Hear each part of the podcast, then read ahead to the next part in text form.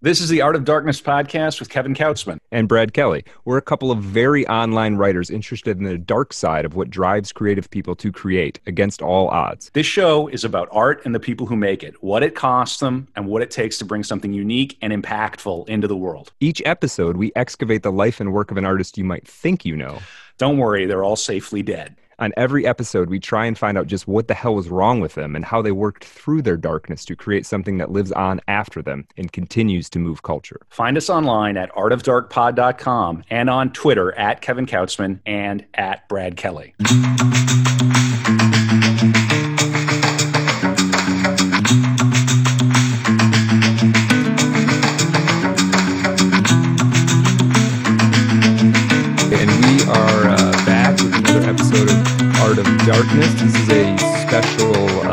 Dark room episode where we bring in a, a special guest to talk about a previous subject. But first, Kevin, it's been a couple weeks. How you doing, man? I'm doing great. I am going to struggle with this episode because I'm in Miami. The sun is shining.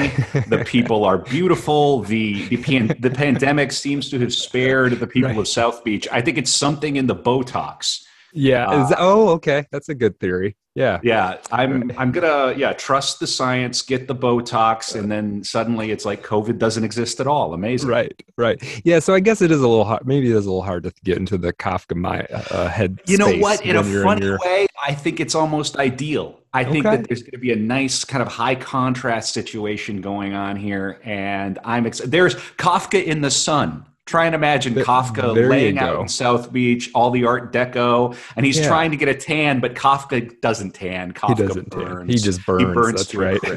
Yeah. I think that's fair to say for sure.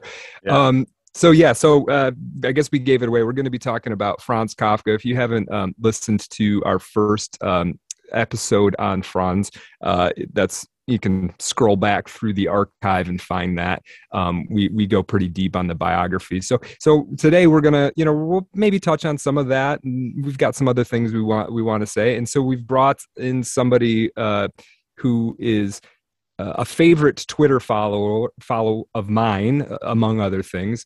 Um, and uh, you know, if if you don't know him, hopefully this is a good introduction. Um, goes by Heghoulian uh, at Heghoulian on Twitter.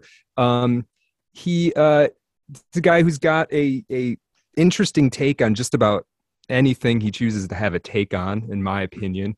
Um, and also, yeah, I'm just going to say, I think he's one of the keenest experts on the great writer uh, J.G. Ballard, um, and maybe we'll end up talking about that a little bit. Um, um, and if you really want to get into the JG Ballard stuff, uh, you can go to the, go to Heghoulian's Twitter. But he also recorded an episode with a friend of the show, Aldous Asterion, at uh, at Forest of Symbols. Um, Heghoulian's got a Substack. Um, I believe the name of that is Some Private Diagonal. Is that correct? Uh, that is correct. Uh, okay. Right. Yes, yes. That's, yeah. that's a Ballard reference. I'm not going to explain it, but Okay, good. yeah. Okay, okay. um, and yeah, I guess anything else you want to say, Heghoulian, in terms of intro or you know things that people should know about about you and and, and what you're up to. All right. Uh, well, first of all, thanks very much for that very generous introduction, Brad. Sure. And I'm also a great big fan of uh, you know your work and uh, I mean that. you're together with Kevin. Yeah. Okay. Who am I? Well, I think I, I, updated my profile recently, maybe to try and establish a bit more um, you know, clearly what I'm about. So, so I put reactionary modernist. Um, mm-hmm. So I think I think that kind of sums me up really. That I wouldn't say I was exactly right wing, but I'm kind of, you know, kind of not on board with some of the I don't know developments today. And yeah. I do write quite a lot on Twitter about uh, the modernist period, the sort of first half of the 20th century, basically, um, and the artists, uh, writers, uh, filmmakers, and so on of that era. Um, and of course, one of those is uh, Franz Kafka. So yeah, yeah, yeah. But I was just going to say one of us, one of us. So. Yeah. Yeah, yeah. I, I feel like uh, the kindred spirits there a little bit. Um, I'm not as uh, I, through this show. I'm, I'm becoming more and more acquainted with the, the modernist movement, particularly particularly the literary side. But you know, I had my my share of exposure to it in in, undergrad, and um, there's something about maybe it's because it's almost exactly a hundred years ago. It somehow has started to feel more relevant to me um, than when I was kind of first exposed to it, say 20 years ago. Maybe that's maybe I just am starting to understand what was going on better, but um, somehow it feels like uh, we're in some kind of loop. um, I have no so, way of backing this up, but I think I think modernism happened, but modernity never happened. That's my that's my that's my operating thesis. Okay, uh, I, Kevin actually um, that somebody made it. You know that thesis exact that exact thesis uh, was Bruno Latour, the um, uh, the French uh, philosopher. Yeah, so. We have never been modern. Latour. Uh, Latour. Latour. Oh, yeah. is that right? Um, okay, we well, have never been modern. Yeah, exactly. Wow. Yeah, I'm kind of feeling that, and and the thing, the moment that triggered that in my mind recently was wandering around here again in Miami, and there was a fellow at one of these COVID tents because, of course, everybody has to get their COVID testing if they want to be traveling or for a variety of reasons, right? People want to have these tests, and and these these people who are making these tests are getting federal dollars so it's a little cottage industry right now, more than a cottage industry. And there was a fellow there and, and, again high contrast. You're wandering around you have all these people in their swimsuits and their bikinis and they just come from the gym. Very few people are wearing masks. And then you pass by one of these tents out on the street and there's a fellow in a, a proper mask a face guard visor type thing over the mask and then a full uh, almost like a raincoat plastic sheet and i just the vision i had in my mind was like one of the plague doctors you see right, from right. medieval times and i just had the thought oh we're we're immediately into a pre-modern circumstance here all it takes is one bad cough and everybody yeah. is instantly reverted to to that yeah well, there's also an element of, uh, you know, one night after troubled dreams, Gregor Samsa woke up in a hazmat suit kind of thing, right? like, right. like, how did I get here? How did I get to be this person in this situation? Yeah. Well, may I ask, uh, Heghoulian, and for people who want to want to find you, it's H E G H O U L I A N, just for ease. Uh, when when this philosopher says we have never been modern, what does that what does that mean to you? Okay, well, um, if we talk about Kafka and how Kafka was modern, I think we can mm-hmm. class him as a modernist. And I think in a similar way to the way that Ballard was modern, in the fact that he, I don't know, he would keep sort of confronted the modern world. You know, he, he looked at it square on, and he, he, he was fascinated by it, but also, I guess, repelled in, in many ways by it and I think he he didn't want to run away from it. Um, which I think, you know, for me, especially now, really, in, in, the age of the internet and the virtual, that people are in fact running away from the world, you know, and, and exactly that's what Kafka didn't do. Mm-hmm. Um, and this is why I think he remains such a vital writer. Um, mm-hmm. is, is that kind of very, you know, steely vision in a way. Yeah, that's that's interesting. I mean, he you're right that he didn't he didn't he in, and, and I learned this in doing the biographical work on on him.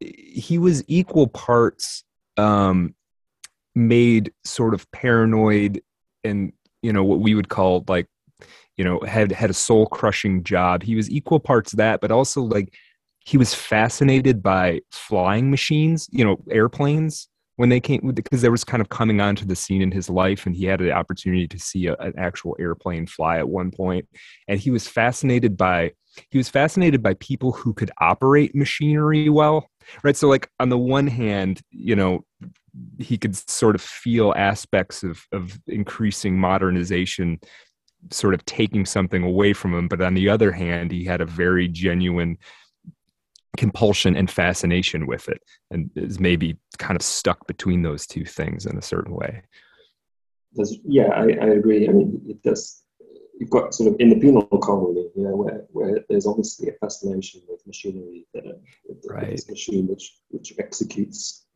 uh, condemned prisoners in in a rather cruel way and very lengthy way. Yeah, yeah. Maybe uh-huh. let's talk. Maybe maybe let's talk about in the penal colony a little bit. Kevin, are you familiar with this short piece by Kafka? Shorter piece? in in the penal colony. No, I am not, and I'm not even oh. sure we talked about it on the episode. Did it come up? It, has been a few months. I mean, yeah. I d- yeah, I don't know that we talked about. It. I mean, there's there's.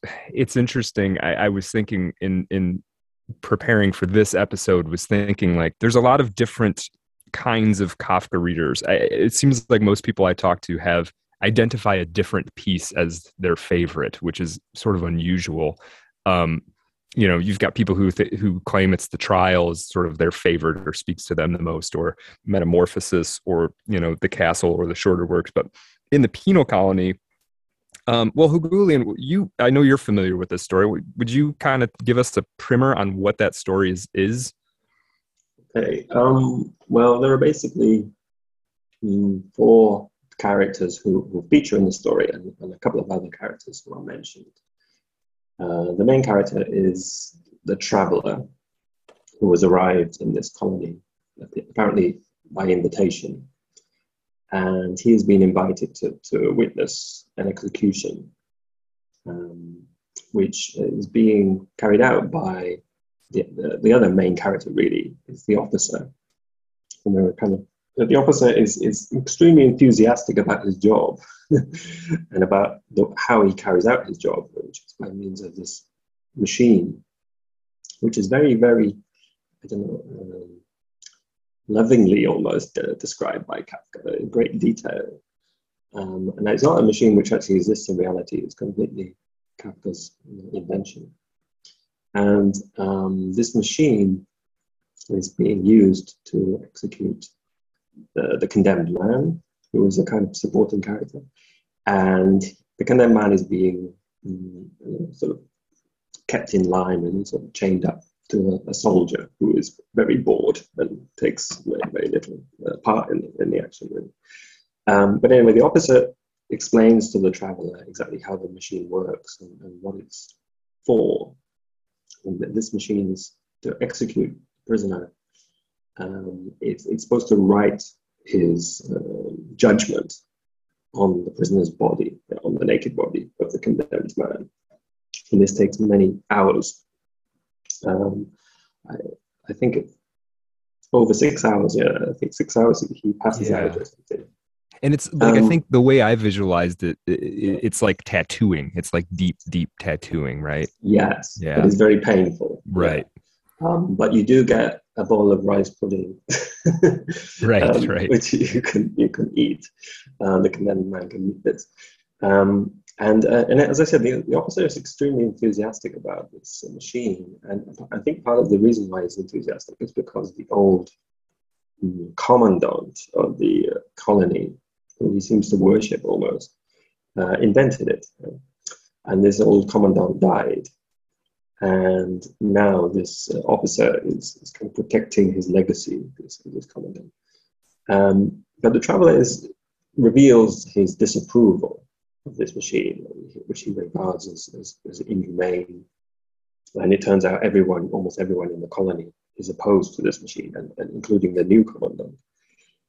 And it seems that the traveler has been sent there to witness this execution in order to sort of condemn the method of execution, and then this will lead to this uh, uh, machine being, you know, this, this, this practice being abolished.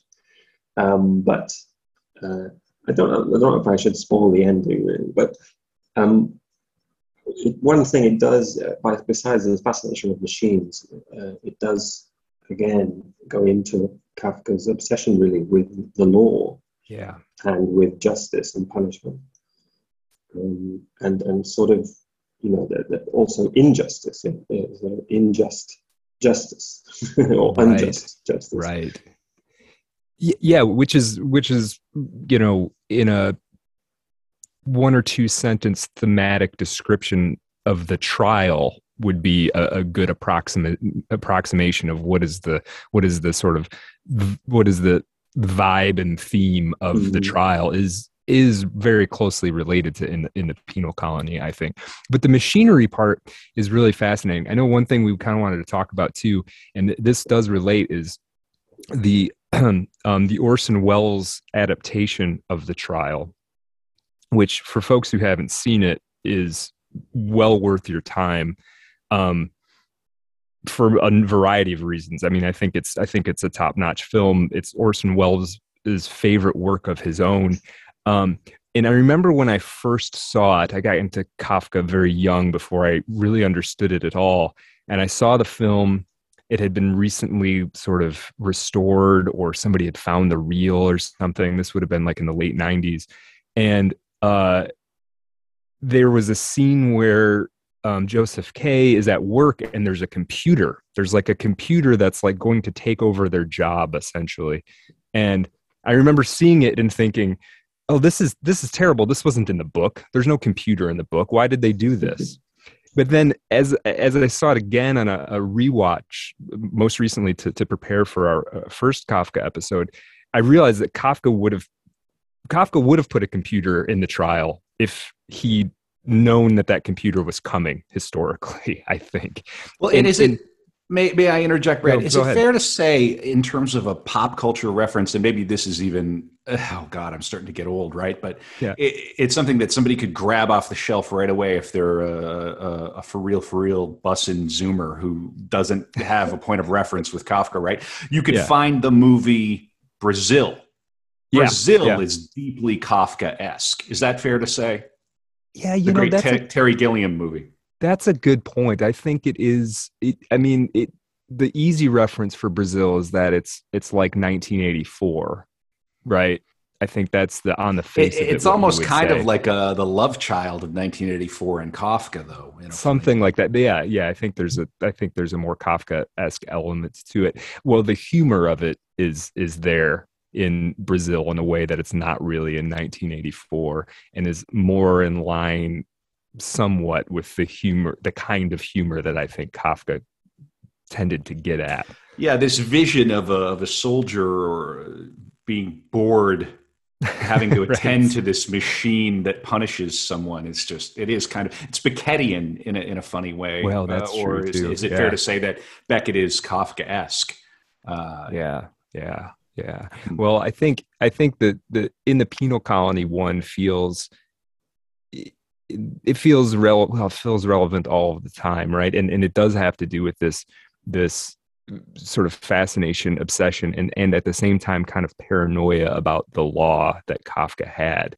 And I think he really managed to distill it really well. It's I would strongly and and I think Heghoulian, I think you were right on to not quite spoil it because there is an aspect of the punishment that is unexpected as you're reading it and I think really I think really captures the full scope of what Kafka was trying to to say. Um, you know, I, I don't want to assume that I know what he was trying to say, but I think, I think, I think he starts. I think we start to capture it there.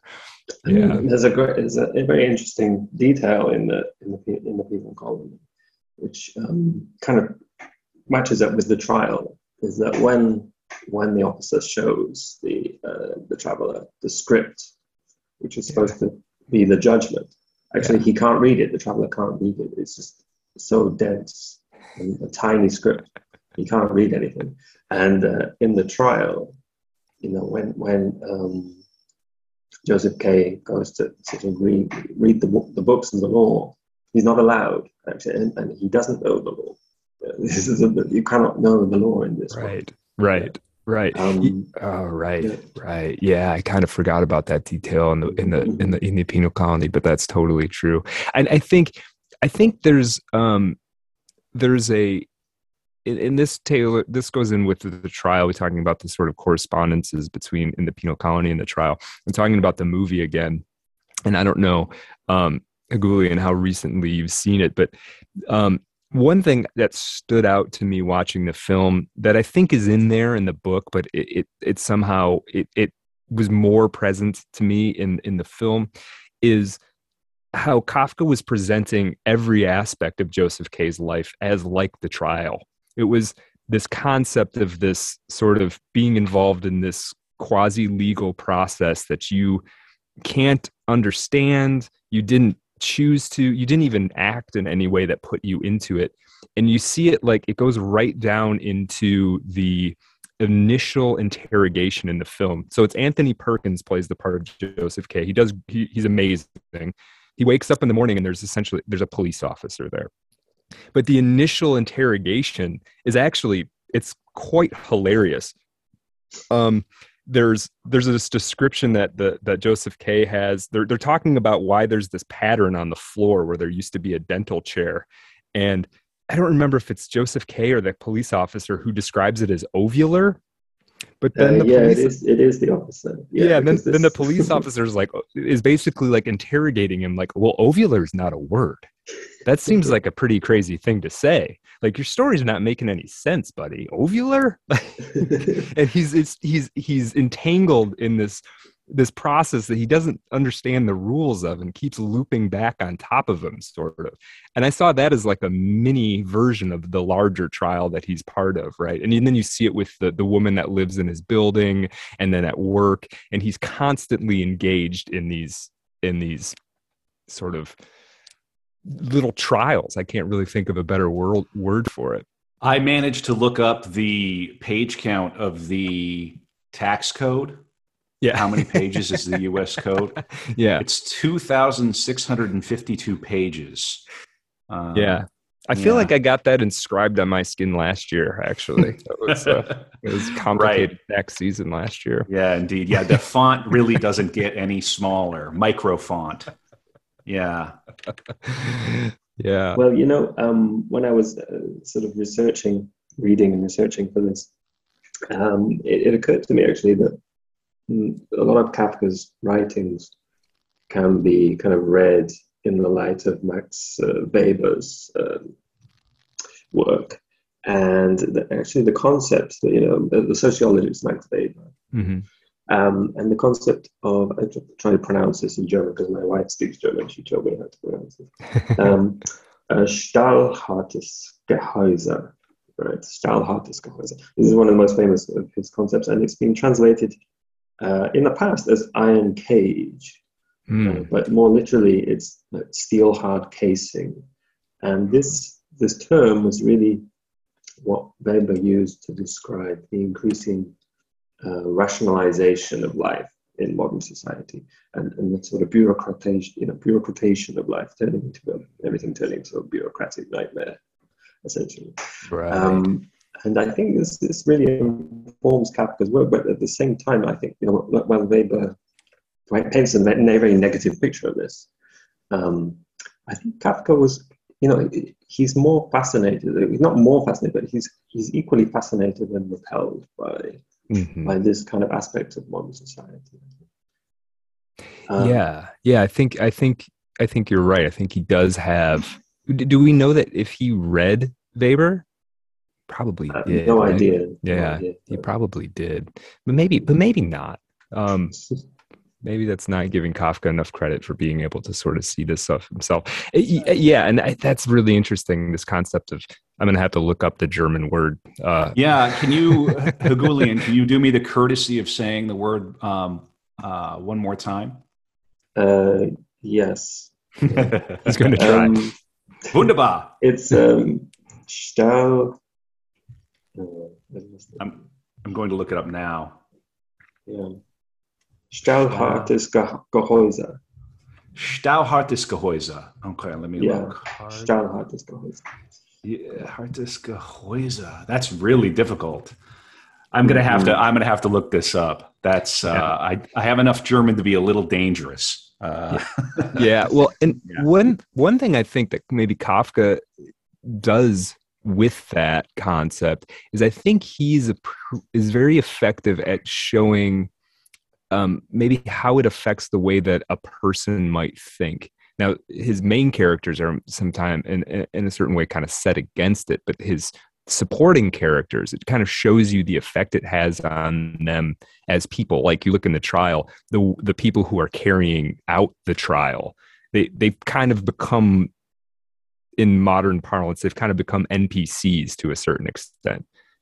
and and not in a not in a poorly written flat character way i think it's purposeful to show that the other people engaged in this thing kind of can't think their way out of it i'm convinced that the microsoft excel is a computer virus that has leapt into the human brain and we're all suffering the consequences of it right? it's just like we've got into like hyper hyper categorization and everything has to oh. fit into you know. And it goes even further. Somebody made this uh, interesting observation on the bird website today. Uh, i think you may have seen that. We're very active on twitter at art of dark pod and you can find all of us sort of through the tendrils there. But yeah. someone was showing one of these one of these tiktok gals who was pulling these crazy faces. And apparently there's a, a word or a phrase for what these faces are where they really ham it up for the camera. And it's called pixar face so these people have oh, taken yeah. their they're quite literally embodying Pixar, and, and someone called it culture as cybernetics. So you are that was imbi- That was that oh, was, that was you. That was that, that. that was Heghoulian. Okay, perfect. yeah, excellent. Okay, good. See, I, I, had you you wonderful anon accounts on Twitter. It's I love it. It's just sometimes it all blurs together. Yeah, what did you mean by that, Heghoulian? Uh, can we talk about that? Because that seems germane to this conversation. Where does the machine end and the human begin now? Uh, exactly. Yeah, I, I, sort of got that from reading Friedrich, Friedrich Kittler. Yeah, Kittler who was a thinker much more recent than Weber. Um, he died about 2013, uh, age 70 something. And uh, he was kind of like, in, in many ways, he, he was similar to Marshall McLuhan in the way he, he analyzed uh, the modern society in terms of the, kind of like a technological determinism. So that technology is really determining he says uh, media determine our situation, but when he says media, he means kind of you know things like um, print media. You know, and, and, as the technology changes, we change, and um, so so uh, he he is. I guess the, you find this cybernetics idea in, in Kittler that we are kind of in a system of signals and, and sort of programming us uh, no, nobody's really in charge of it, but it just kind of operates uh, on its own, really. And um, he he wrote actually his first major book. It's called Discourse Networks, 1800 1900. And I like I really need to read this 1900 part. I haven't got got to it yet. But when he said he took this idea of discourse from Michel Foucault, and the idea, kind of like a post you know post structuralist idea that that knowledge is, is being kind of generated in this kind of relativistic way through discourses. And, and uh, Kittler was really interested in, in the way technology impacts on that, more, more so than Foucault was interested in that. So we might see, you know, this kind of, this whole um, culture of, of mass media now and, and things like Disney, Pixar, and so on, uh, just controlling or, or, sort of controlling people, programming people, training people to act in certain ways and to make certain gestures, expressions, and so on. It's not, not really intended. I don't think you know the, the, the designers of these of the, these animations intended this to happen really, but it just ends up happening. Um, so, so that's what I'm talking about by cybernetics. You know that uh, we become, according to Kittler, you know, uh, McLuhan said sort of media are extensions of man, but for Kittler, man is an extension of the media. so, oh, yeah. Yeah. So, so, yeah, wonderful. And this is a thread that we're poking at as we do Art of Darkness. It's not a philosophy podcast per se, but it just it just naturally emerges. I when you mention McLuhan, I always think of that that great scene in Annie Hall. You know nothing of my work.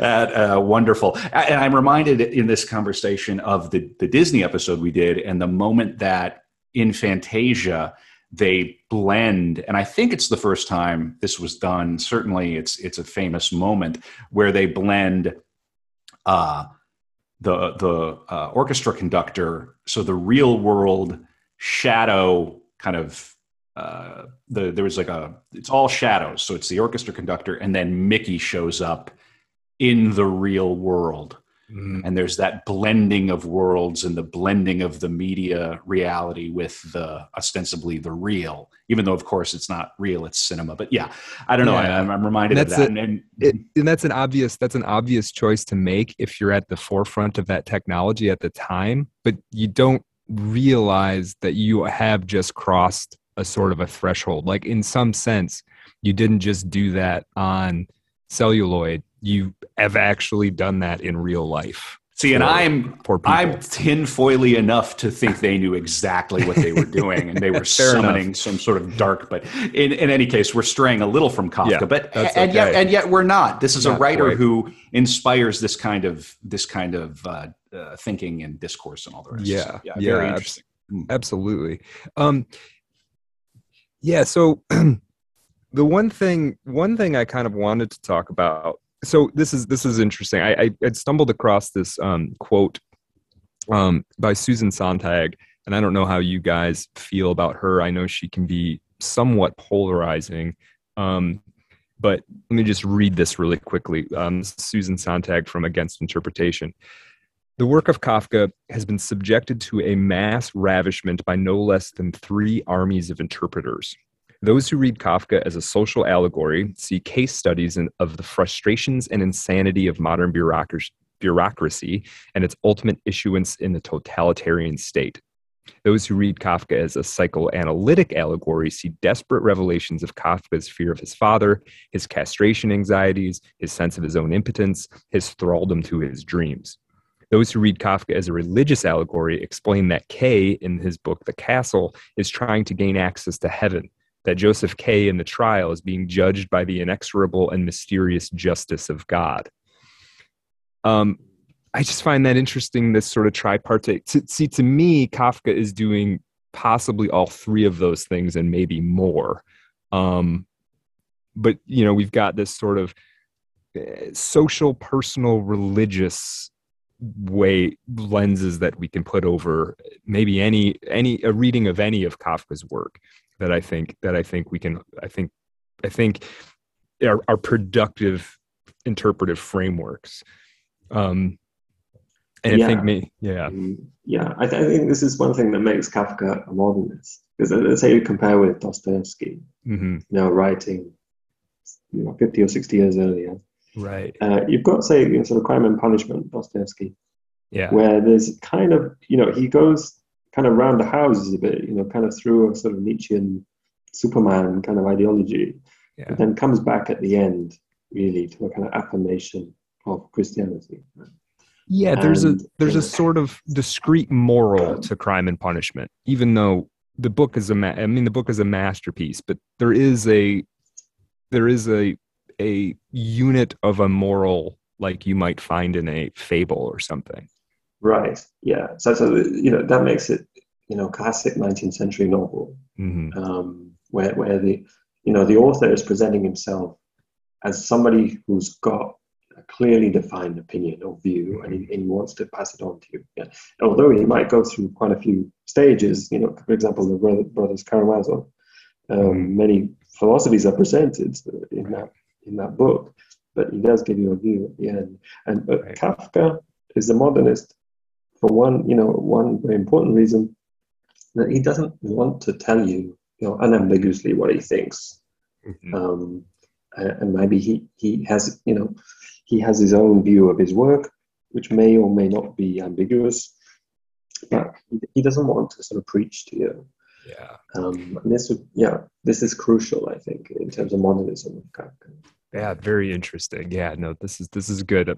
Getting uh, uh comp complexifying our definition of what modernism really means. And I think Kafka is is we were kind of talking uh, offline about you know how does he how does Kafka fit into into modernism and I think I think you hit the nail on the head with that right there. Uh, one thing that's always kind of appealed to me about Kafka is there is this tendency to try and see his work as allegorical um, but I think he's using I think he's using the structures and tenets of like an allegory, but ultimately the allegory sort of doesn't stick. it it it's because it's referring to multiple layers of things, just like in Sontag's in Sontag's uh, the excerpt from Sontag, but also because he's at the in the final analysis, it sort of doesn't actually. It's like a ref, it's referring to a referring to a referring to a on on forever kind of right. thing, right? Yeah, yeah, and, and it never settles on it, and that's the point. Yeah, mm-hmm. it almost feels you know, like. It, go ahead, Aguli. No, no. Oh, no, no. I'm just going to bring in the sort of metamorphosis and yeah, and this story as a as a kind of example of absurdism, um, which was kind of later, I suppose, defined by Camus uh, in the for Sisyphus um, in his early 40s. But Camus wanted to say, you know, he didn't think the absurd was necessarily something objectively real, um, but it's just something which which you know man has come to kind of feel in the modern world, you know, as, as a kind of a, an inescapable reality. So so you know, there's no explanation for why Gregor Samsa wakes up as a bug. Yeah. and in fact, nobody really seeks an ex- explanation.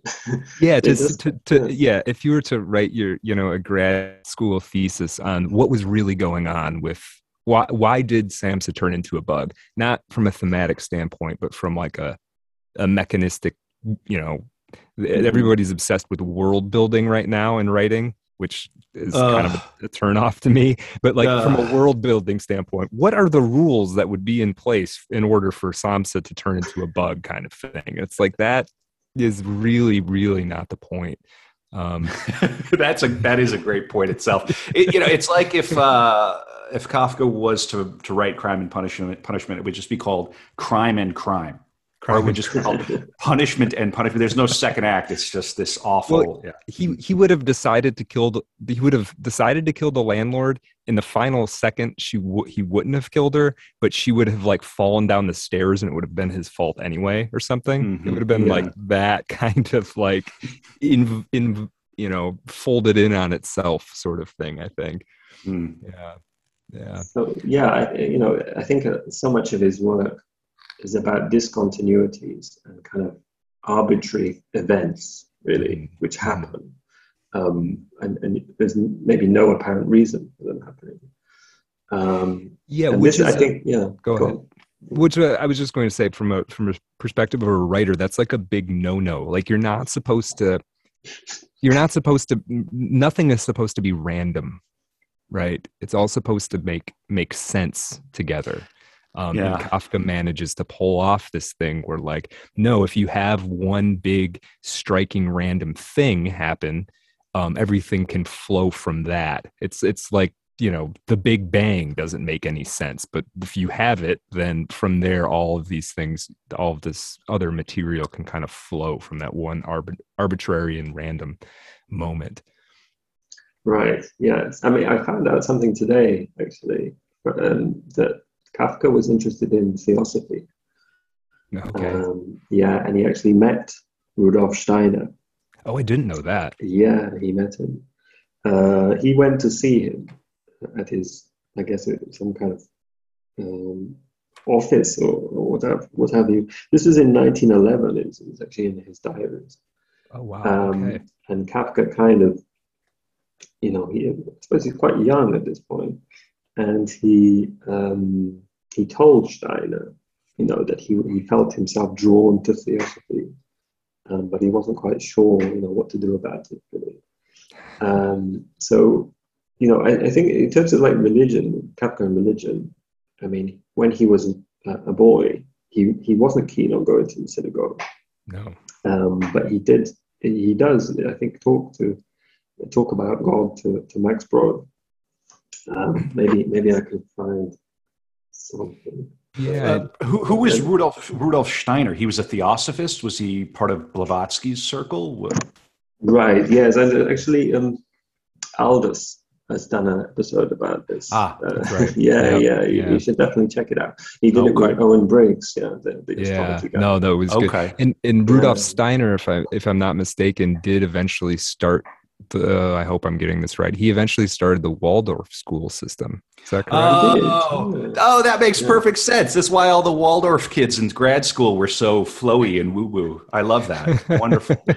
Okay. Yeah. Yeah. So yeah. he met, he met Steiner. Um, but about, about Kafka's ideas about God, there is this um, uh, quote from, from Max Brod, actually. Uh, I remember, Brod writes, conversation with Kafka, which began with present day Europe and the decline of the human race. Uh, we are nihilistic thoughts, suicidal thoughts that come into God's head, Kafka said.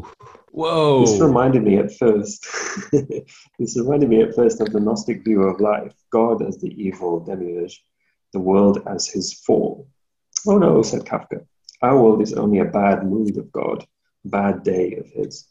Then there is hope outside this manifestation of the world that we know. He smiled, as Kafka smiled. Oh, plenty of hope, an infinite amount of hope, but not for us. oh man, oh, oh yeah, geez. that's that's that sounds like Kafka. Well, and he he and this this gets us into something else that I wanted to, I wanted to talk about in our original episode and kind of couldn't fit it into the biographical material. I guess this is one of the reasons we like doing these follow up episodes. This gets into the Blue Octavo notebooks a little bit because uh, a lot of the Blue Octavo notebooks deal with religious or quasi religious themes, sort of reinterpretation of, of religious myth, whether it's Christ, um, Christian myth or, or he talks a lot about Prometheus um, and sort of in, interrogating that myth. Um, and so, for folks who aren't familiar with it, the Blue Octavo notebooks, so Kafka was an obsessive diarist and letter writer. And there was a period where he sort of set aside his typical diary, picked up literally Blue Octavo notebooks, and started writing um, almost daily uh, thoughts and you know images um, little bits of what you might call philosophy or or theology. Some of it is like little scraps of stories, um, and he deals with. And it was interesting your quote there, sort of touching, brushing up against Gnosticism. I think he was. I don't want to say he was finding his way towards Gnosticism, but some of the Gnostic ideas I think made sense and resonated with him, whether or not he was actually reading those texts or not, or, or kind of arriving at it from his own angle. Um, like I'm looking at the Blue Octavo notebooks right now. There's a part, um, uh, yeah, I'll just read this real quick. This is Kafka, fourth notebook in the Blue Octavo notebooks.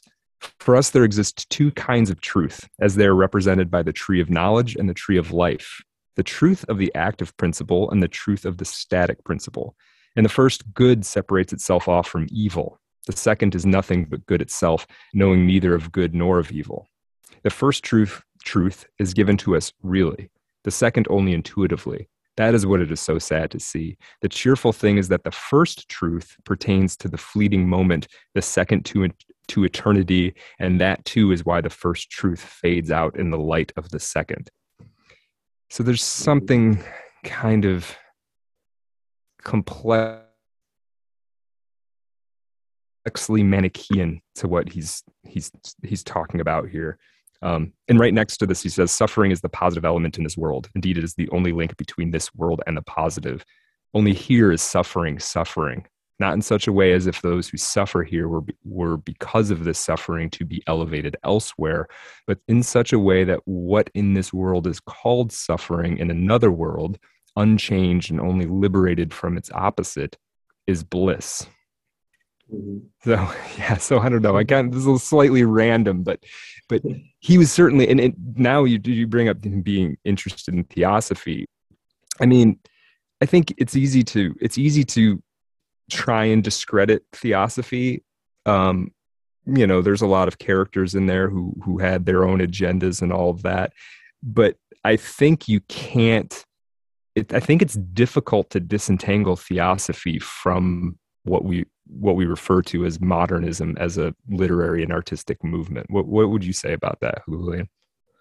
Uh, absolutely absolutely. Yeah. and um, i started a book recently which was um, Modernism and the Occult. Ooh. And this is really fascinating. Um, now, so, some of the modernists, like Yeats, were, I don't know, open occultists, really. He was mm-hmm. a member of the, the Golden Dawn. Mm-hmm. And um, he was, you know, kind of, um, he was he was really into that and, and sort of magic and so on. And some of them, uh, I think, also um, that uh, uh, well, there was even uh, Eliot was was kind of interested a little bit. Um, there is a mention of uh, tarot in in uh, in the wasteland. In the wasteland, right? Yeah, I think he he was curious about that, but um, not as much as Pound. I think Pound was more interested in the occult.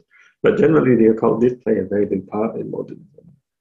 Um, right, they were all sort of flirting with it, and it, it, held a certain appeal to. I mean, even we found even jo- Joyce was kind of flirting with these ideas. He would dismiss them, and then also uh, he would dismiss them out of one side of the mouth, and sort of seem to take them seriously out of the other side. So it's kind of confusing.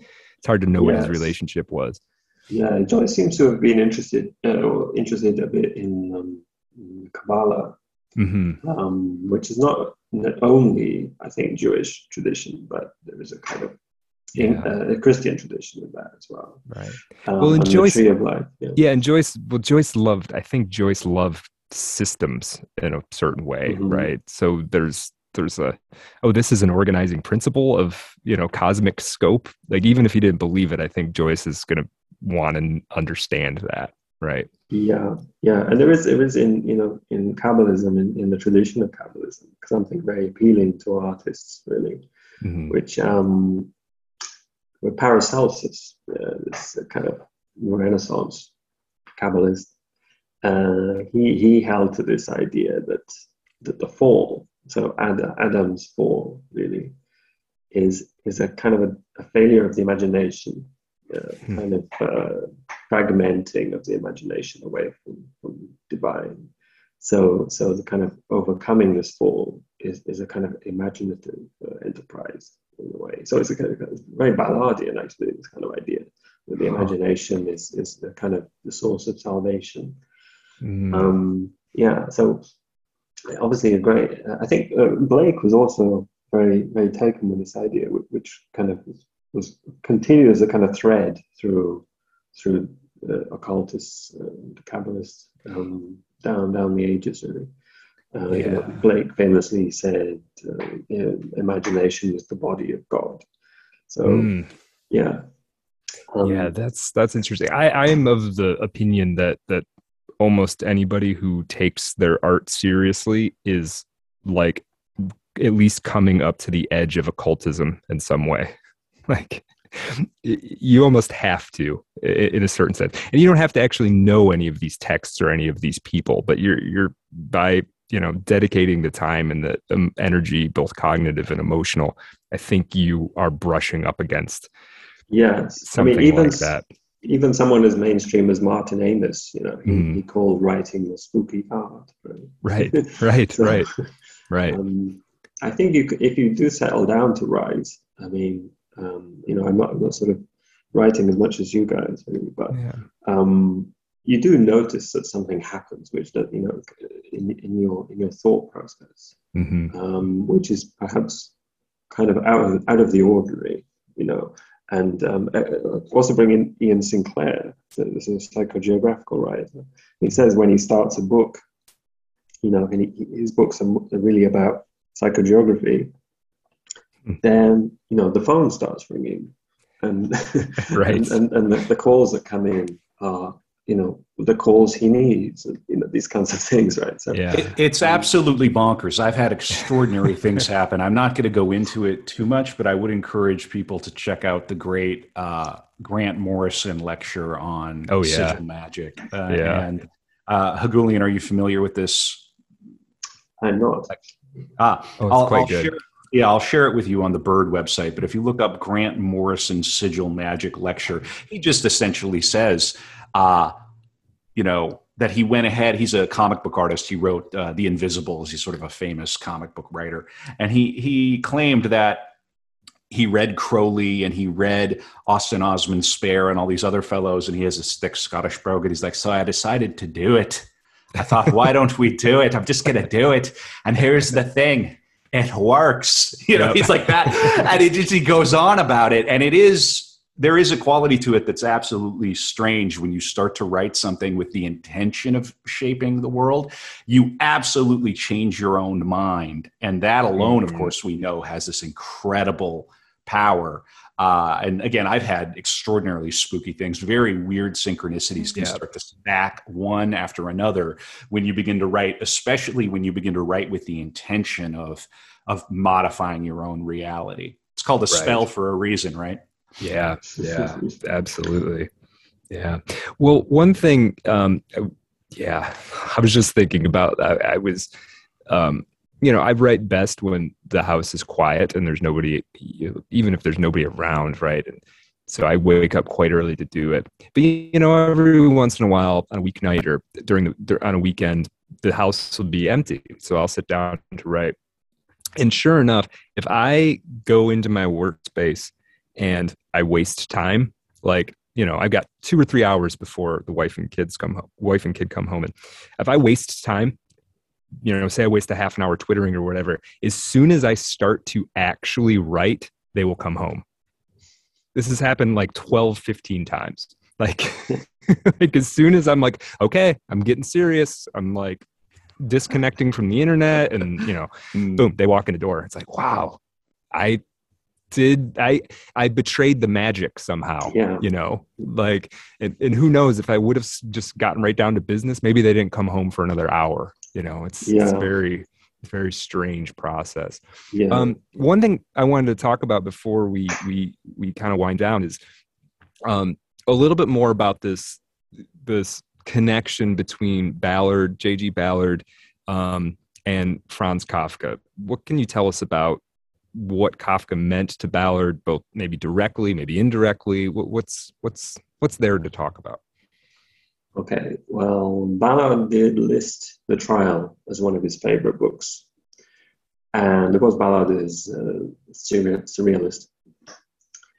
And I think, as I said it, uh, early on, that they were both fascinated by the modern world and, and sort of repelled by certain aspects of it. And um, Ballard was I think, kind of had some affinities with Kafka in the sense that uh, he had the, the feeling of, of normality. You know, he, he said there's nothing normal about normality. so, so all of his stories, I think, um, try to, to, to, to, kind of put across that, that idea that, that the regular world, you know, the sort of banal reality is, is, uh, sort of concealing this kind of strangeness, really. And um, I think Ballard's uh, Ballard's heroes, protagonists, are also questing for something, uh, much like um, Kafka's protagonists. Mm-hmm. They're sort of trying to seek some some fulfillment, um, and they are, you know, sort of running into all kinds of obstacles.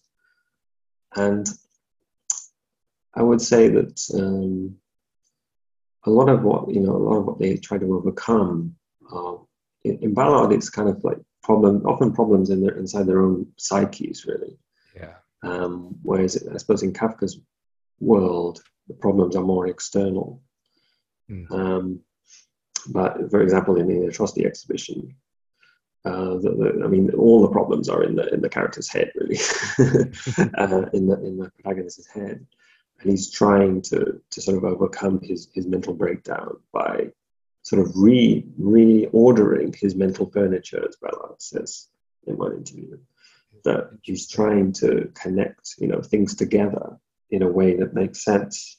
You know, what his obsessions, whatever they are, they, they, he he feels that they are linked in some way.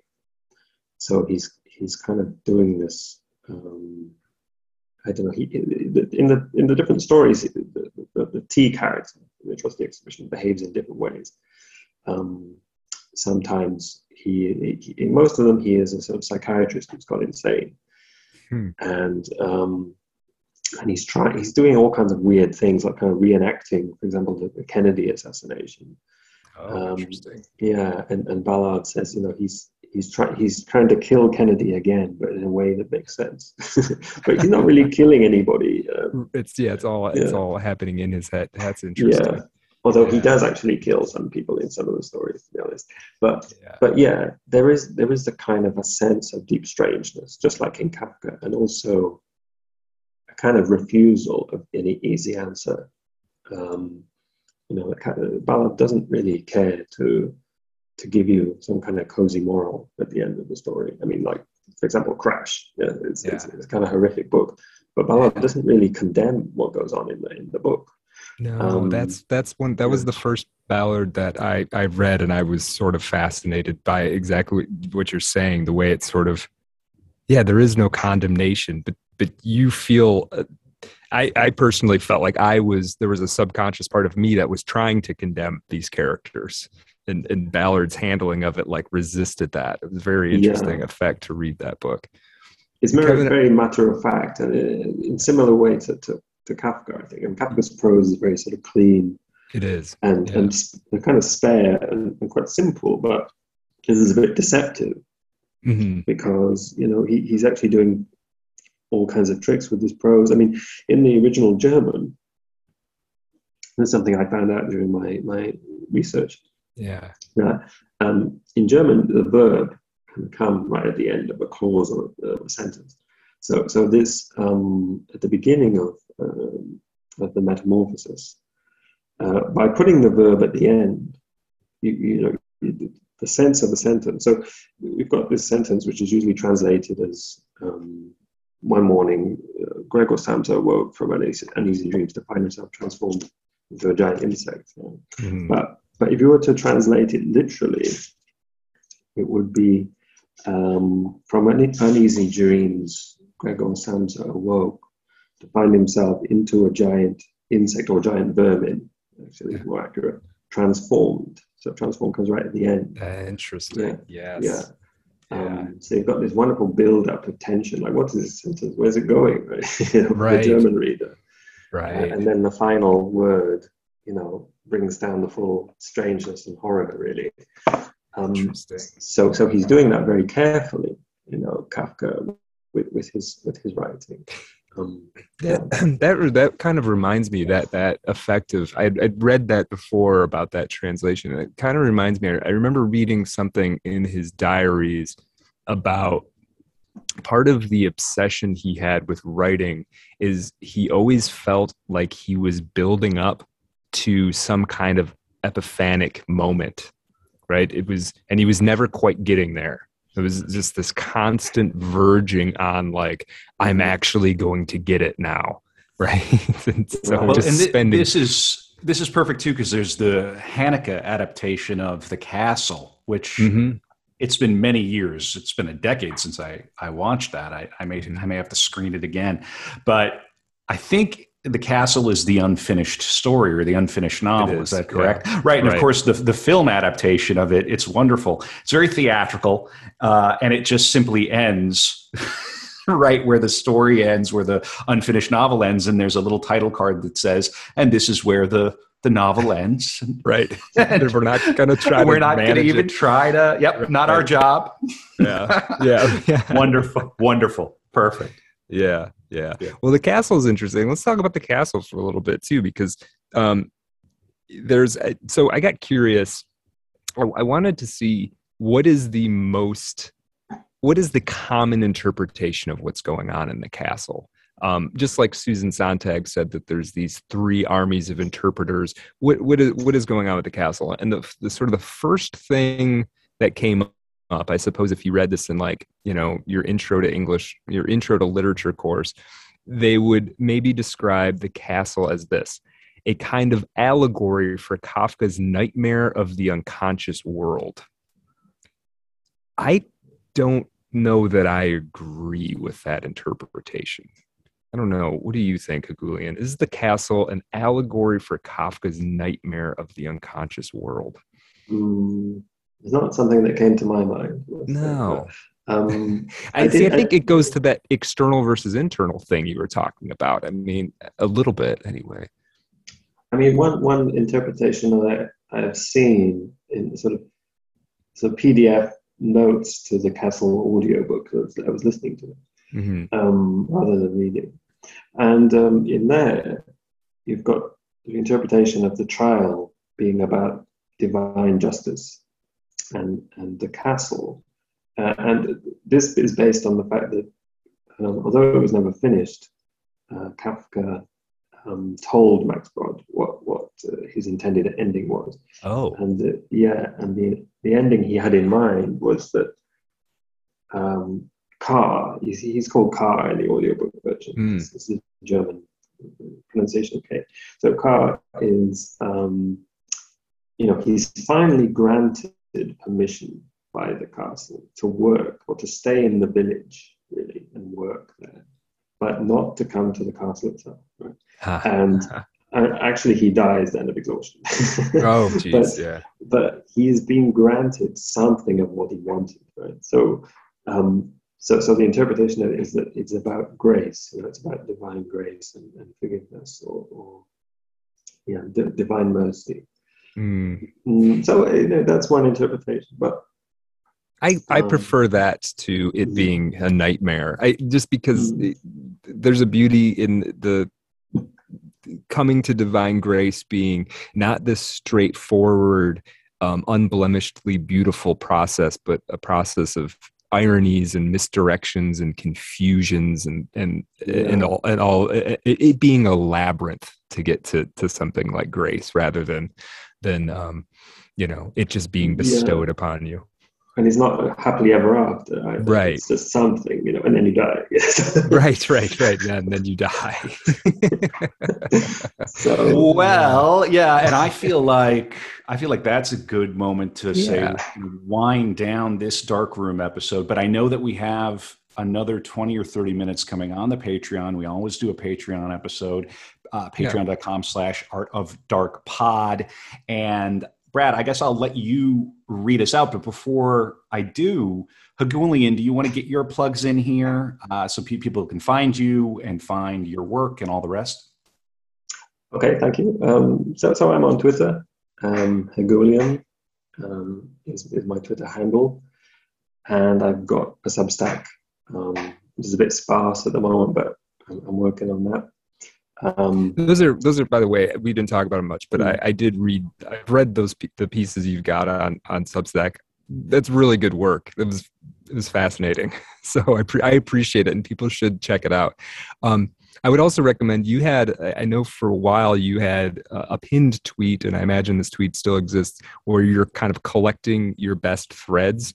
Um, I recommend that to people all the time. So go find that in in Heghoulian's uh, Twitter timeline.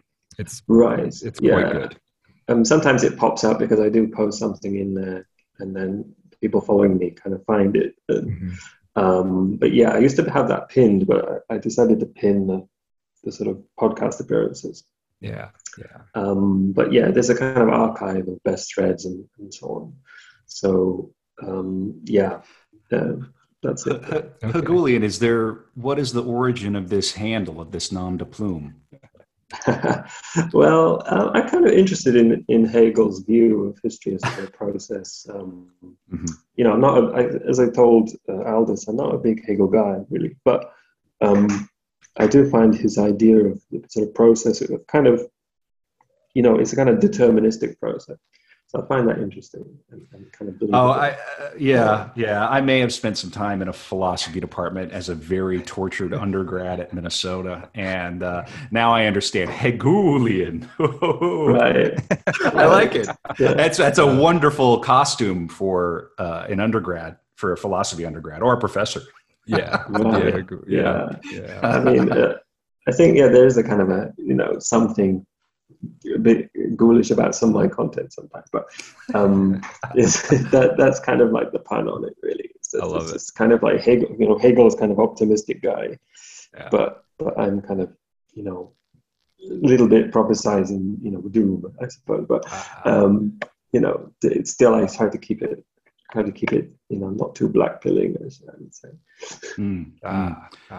Well, and Brad, I, I what Brad what are we going to talk about on the uh, the after dark yeah I, you know, um, the couple of things i want to talk about are, are um, some elements of, of uh, Kafka's uh, posthumous legacy that I found interesting. Um, so we'll, we'll, talk about that one. That's a little bit scandalous for for uh, for our Patreon subscribers. And then I think you know we're probably going to have a couple maybe loose ends here from this conversation to to sweep up. I feel like we could go on for another couple hours, but uh, uh, what we're not going to, um, just to maintain our sanity. So yeah, we'll be uh, join us on the uh, join us on the After Dark episode. Support us on Patreon, and and we'll get you uh, another twenty or thirty minutes of uh, sweet sweet content. Yes, we're do not become a Pixar cyborg, become an Art of Darkness cyborg, and a great right. way to do that is to support our Patreon. Uh, real people making real content. And Heghoulian, thank you so much for coming on. Uh, look forward to talking with you on the After Dark episode here. Thank you. It's been, very, All right. It's been a great pleasure. All right.